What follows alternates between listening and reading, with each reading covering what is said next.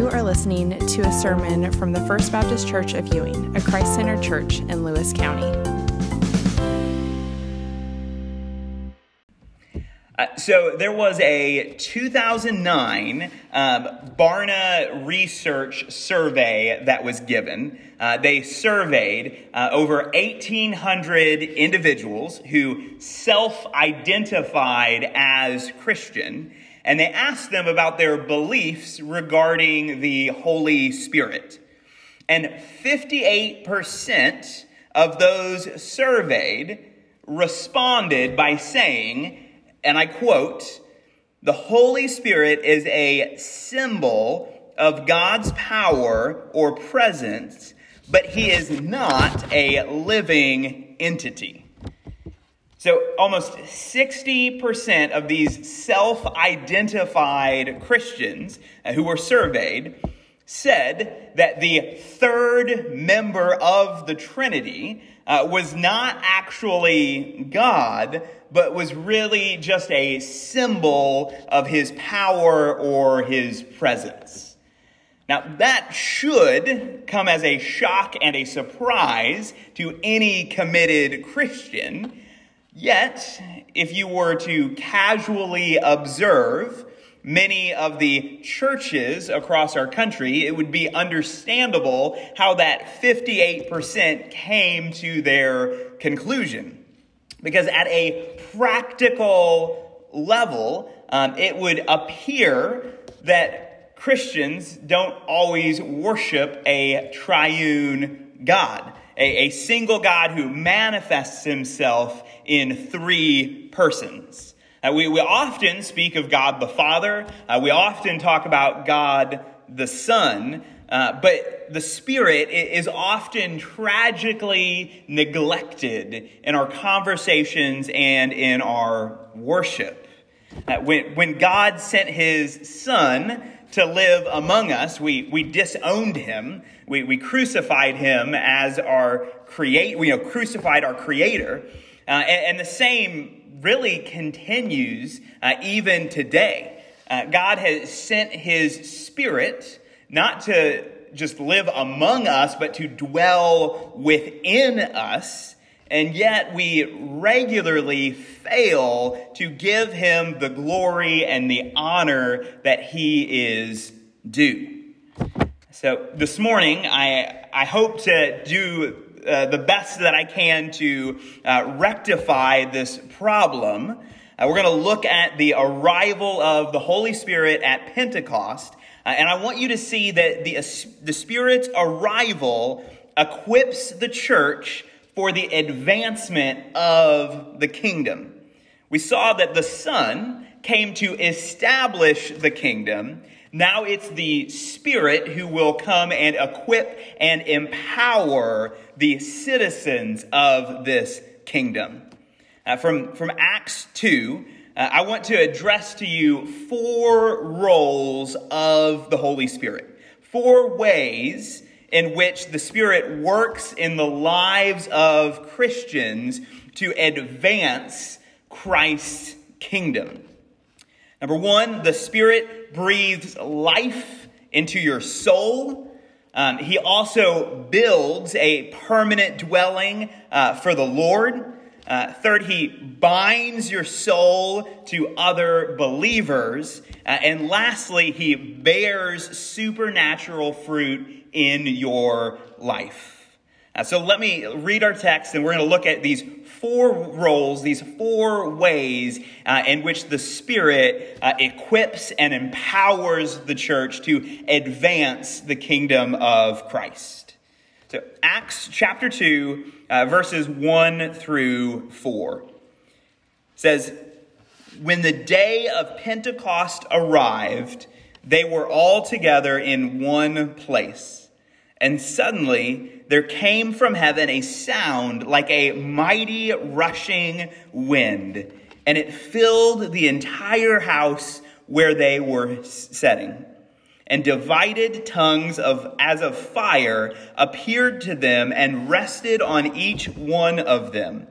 And they were all filled with the Holy Spirit and began to speak in other tongues as the Spirit gave them utterance. So first, the Spirit breathes life into your soul. This is one of the most obvious yet important roles of the Holy Spirit. Our text begins there in verse 1, saying that when the day of Pentecost arrived, they were all together in one place, and suddenly there came from heaven a sound like a mighty rushing wind, and it filled the entire house where they were sitting. Since Jesus' crucifixion and his resurrection and his departure, the disciples had been huddling together, waiting for the arrival of the Spirit. In fact, in Acts chapter 1, Jesus commanded them not to even depart from Jerusalem until the Holy Spirit arrived. He was that vital and that important to the advancement of Christ's kingdom that without his presence, it would be better for the disciples not to leave Jerusalem at all. And as the Spirit finally does arrive here in Acts chapter 2, notice the timing and the manner of this arrival. First, the timing. He arrives on the day of Pentecost. That term, Pentecost, in Greek, literally just means 50th. And it's a holiday that takes place 50 days after the Passover. It's also known as the Feast of Weeks, and it was a Jewish festival that celebrated the harvest. So it's no coincidence that this day that was dedicated as a harvest celebration, it's no coincidence that the Lord chose then to send down his Spirit to reap a harvest of souls numbering in the thousands. You read at the end of Acts chapter 2, and it says that the number of individuals who witnessed the descent of the Holy Spirit and saw Peter being empowered by the Holy Spirit to preach on this day, the number of individuals that responded as a result to the Holy Spirit's descent, it said was 3,000 people that were baptized on this day. Now, logistically, I'm not even sure how you accomplish that many baptisms in one setting, but clearly this is a harvest celebration if there ever was one.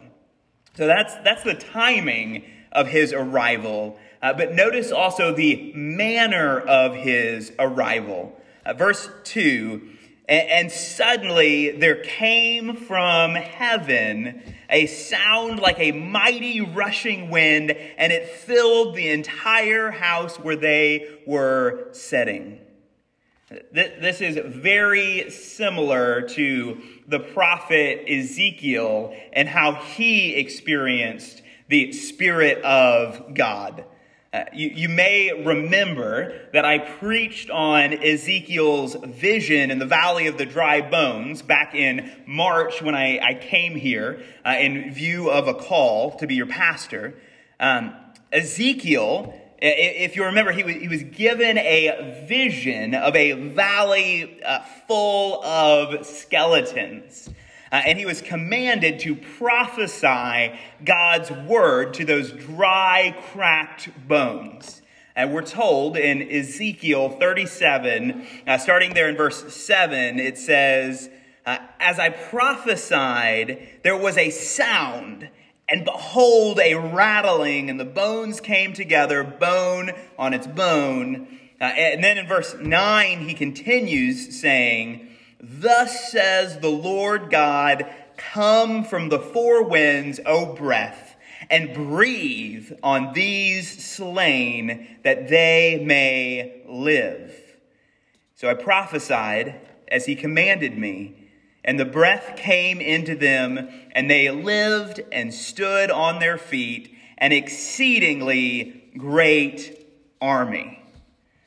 That was the Spirit of God at work. It came in like a mighty rushing wind, and it breathed on these corpses so that they may live. They were just a pile of skeletons, but because of God's Spirit, those skeletons were transformed into soldiers.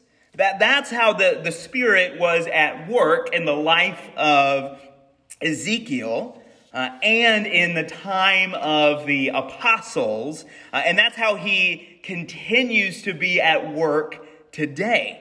He breathes on those who have long been slain by their own sin, and he brings them back to life.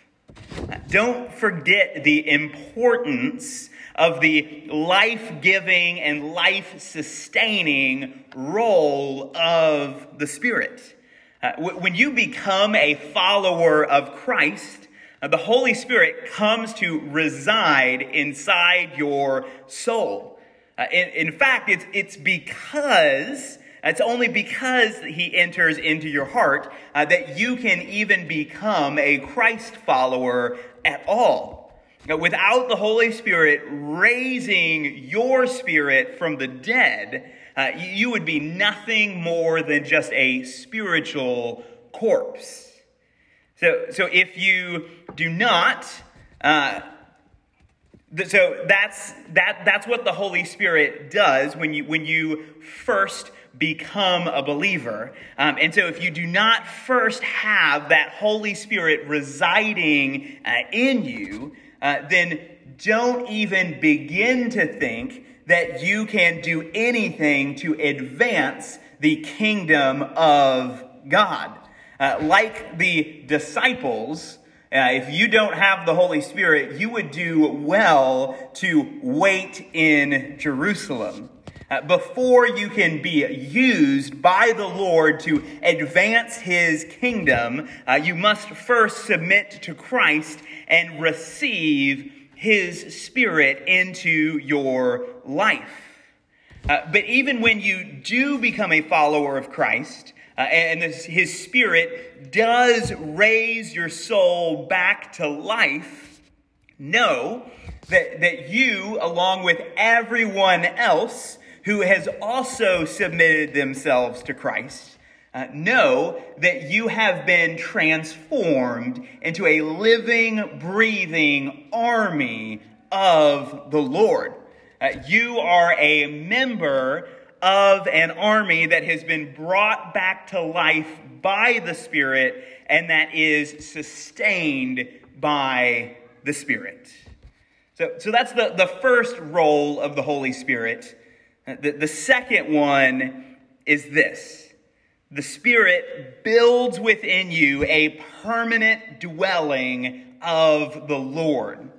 Verse 3 says that divided tongues as of fire appeared to them and rested on each one of them. Just stop and think about that for a moment. We often want to think about what it would have been like to have been with Jesus.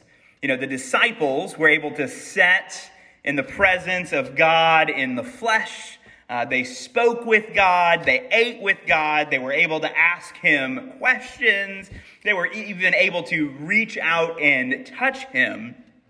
But as great as that experience would have been, what occurs here in Acts 2 is far better.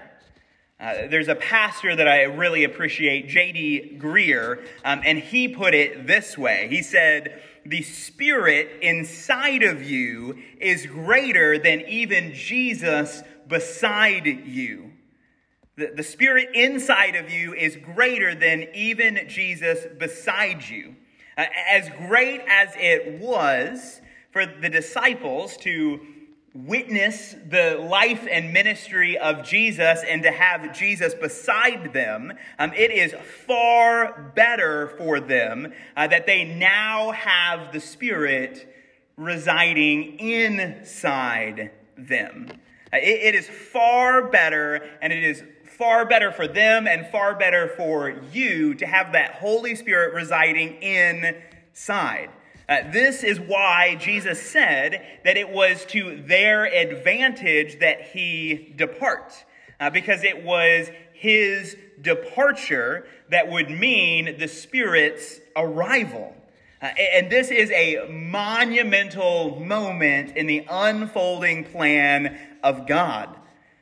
Throughout the Old Testament, there were certain times when certain individuals were temporarily filled with the Spirit's presence.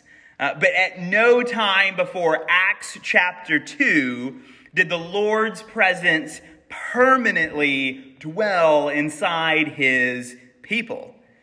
This means that, as John 16:13 says, You now have one to guide you in all truth. Or as Romans 8:26 says, you have one who intercedes for you with groanings too deep for words. This means you have a helper, a comforter, an advocate. As Paul puts it, you have one who will grant you to be strengthened with power through his Spirit.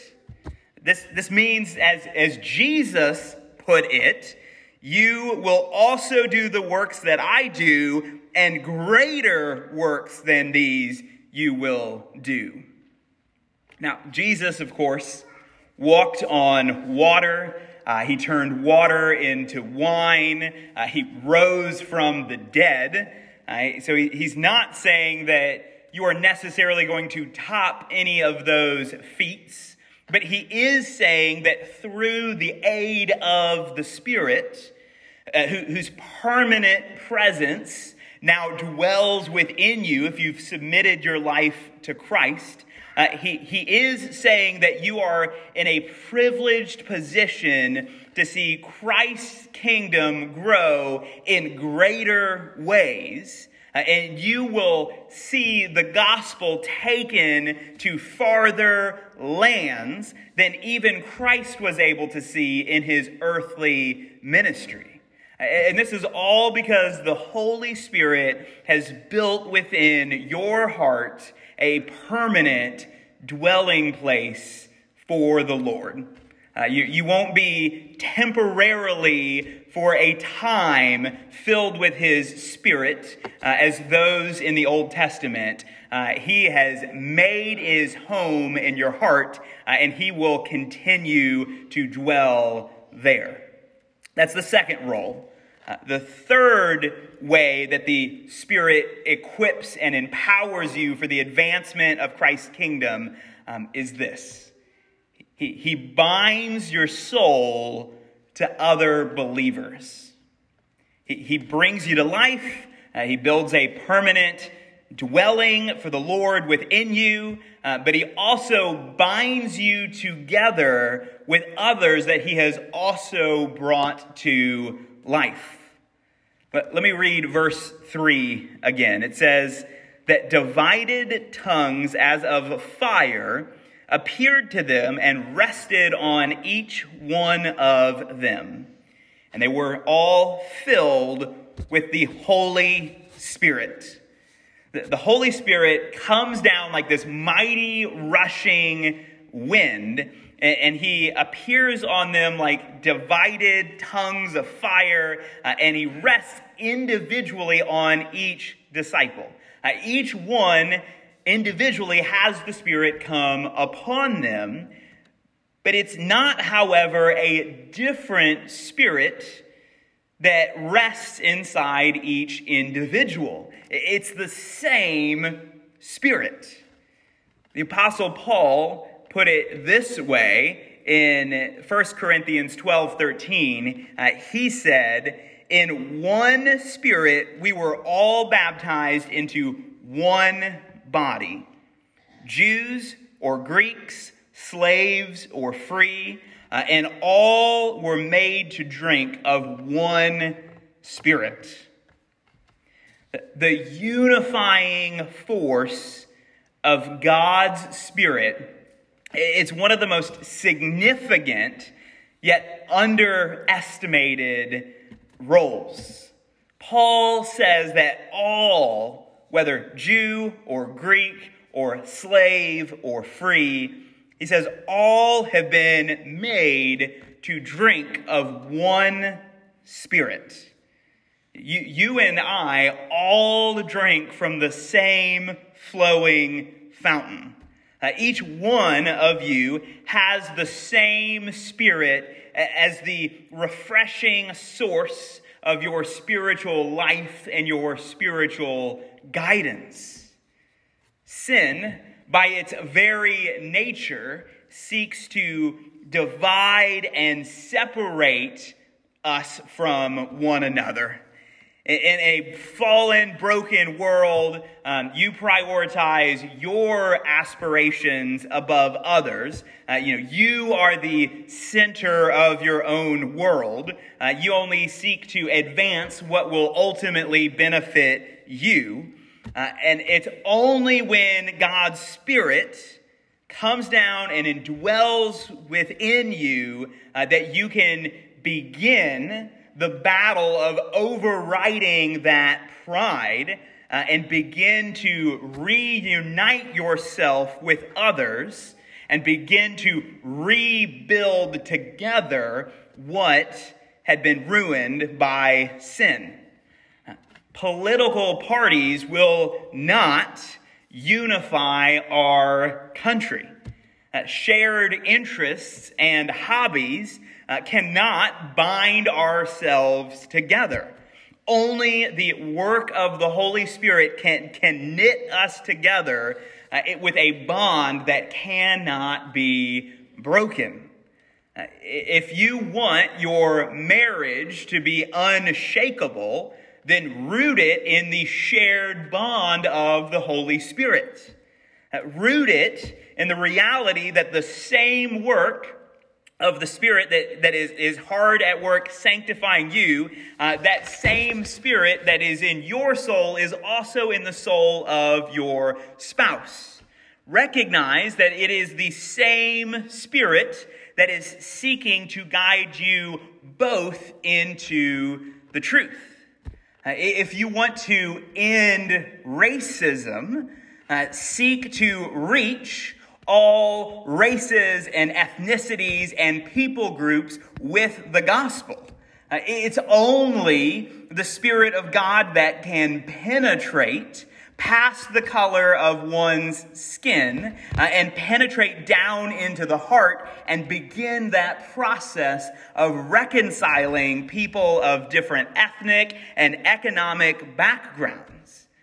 Remember, if you want to reconcile, be it your spouse or other people, any kind of unity that you hope to have in this world, remember, though, that it's the Spirit and the Spirit alone that can bind and unite your soul with other believers.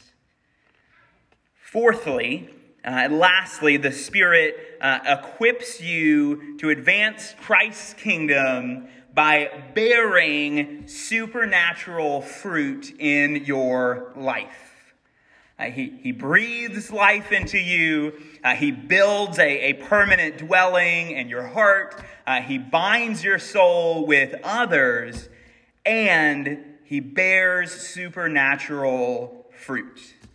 Verse 4. And they were all filled with the Holy Spirit and began to speak in other tongues as the Spirit gave them utterance. Immediately after being filled with the Holy Spirit, the Spirit begins bearing fruit in their lives. Now, inevitably, the question arises, If this is how the Spirit bore fruit in the lives of the disciples, how does he bear fruit in the lives of believers today? If you're not miraculously speaking in other languages, does that mean that you're not filled with the Holy Spirit? Unless you're able to perform signs and wonders through the power of the Spirit, does that mean that the Spirit is absent in your life? To answer that question, let me walk you through what this last verse would have meant for the early church, and then we'll see what it means for you today. So first, this verse and what it meant for the early church. Pentecost is a watershed moment in the history of the Christian faith. The prophet Joel looked forward to this day, and he prophesied about this moment, saying that in the beginning of the last days it shall be, God declares, that I will pour out my Spirit on all flesh, until it shall come to pass that everyone who calls upon the name of the Lord shall be saved. If you've read the Old Testament, as you survey and read through the Old Testament, it may appear at times that the unfolding plans of God were little more than just a trickle, even as his presence was at work in the Old Testament. Even most of his own people that made up that tiny nation of Israel, they were no different than any other nation surrounding them. They were almost all spiritually as dry as a desert. And occasionally, maybe you would get whispers of a prophecy pointing you to something more to come, like seeing clouds on the horizon in the distance. But it's not until you turn over into the pages of the New Testament and you arrive here in the book of Acts at Pentecost that almost without warning, there is a torrential spiritual downpour at this moment. If you read through Acts chapter 2, it says that Jews from every nation under heaven were in Jerusalem celebrating this holiday. So as this mighty rushing wind sweeps down and these tongues of fire rest upon these disciples, these men are supernaturally empowered by the Spirit to proclaim the good news of the gospel in numerous languages to thousands and thousands of people. And Jews from the furthest reaches of civilization are reached by this message they speak. There are those present from Europe, those present from Asia, from Africa, from all the corners of the known earth. And it's a reminder, it was a reminder to that initial original audience that the gospel is not just for those who live in Jerusalem. It's not just for those who only speak Aramaic or Hebrew. This will be a global gospel. This will be a gospel without borders, a gospel intended to impact the whole world. So that's what the Spirit's arrival meant for the early church. The Spirit was poured out and on his people, and the disciples spontaneously spoke in these foreign tongues so that all could see this global vision of the gospel. But what does this passage mean for you and I today? Though this event that we have read about, though it's a one-time occurrence, though it was unique to the history of the early church. This was a singular moment and not intended to be the normative experience for Christians today. That doesn't mean that the Spirit isn't still at work in other ways. He is still just as active in the lives of modern believers as he was in the New Testament.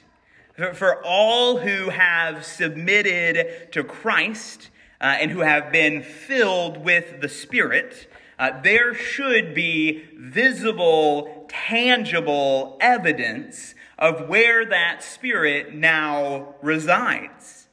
I'm reminded of a quote from a book that was written on the role of the Holy Spirit called Forgotten God.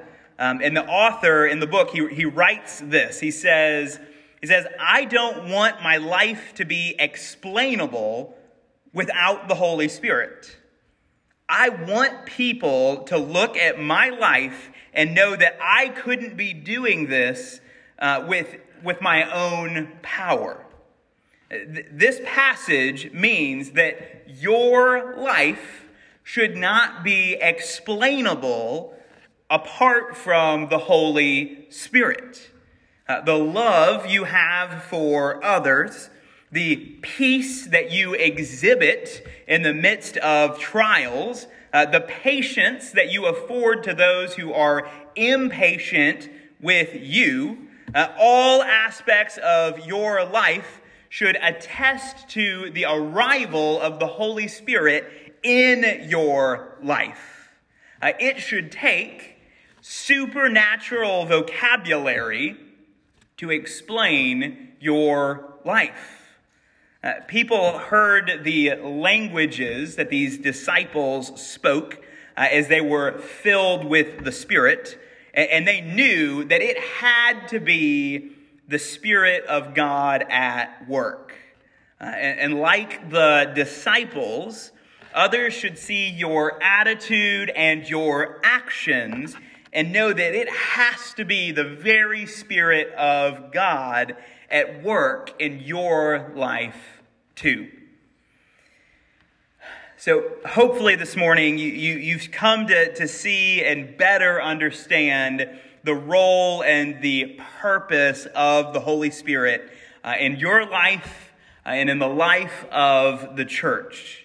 And the reality that just as the Son's arrival establishes the kingdom, it's the Spirit's arrival that equips the church for the advancement of that kingdom.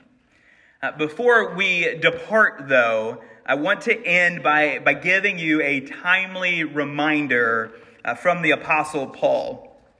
This is from 1 Thessalonians chapter 5, verses 16 through 19.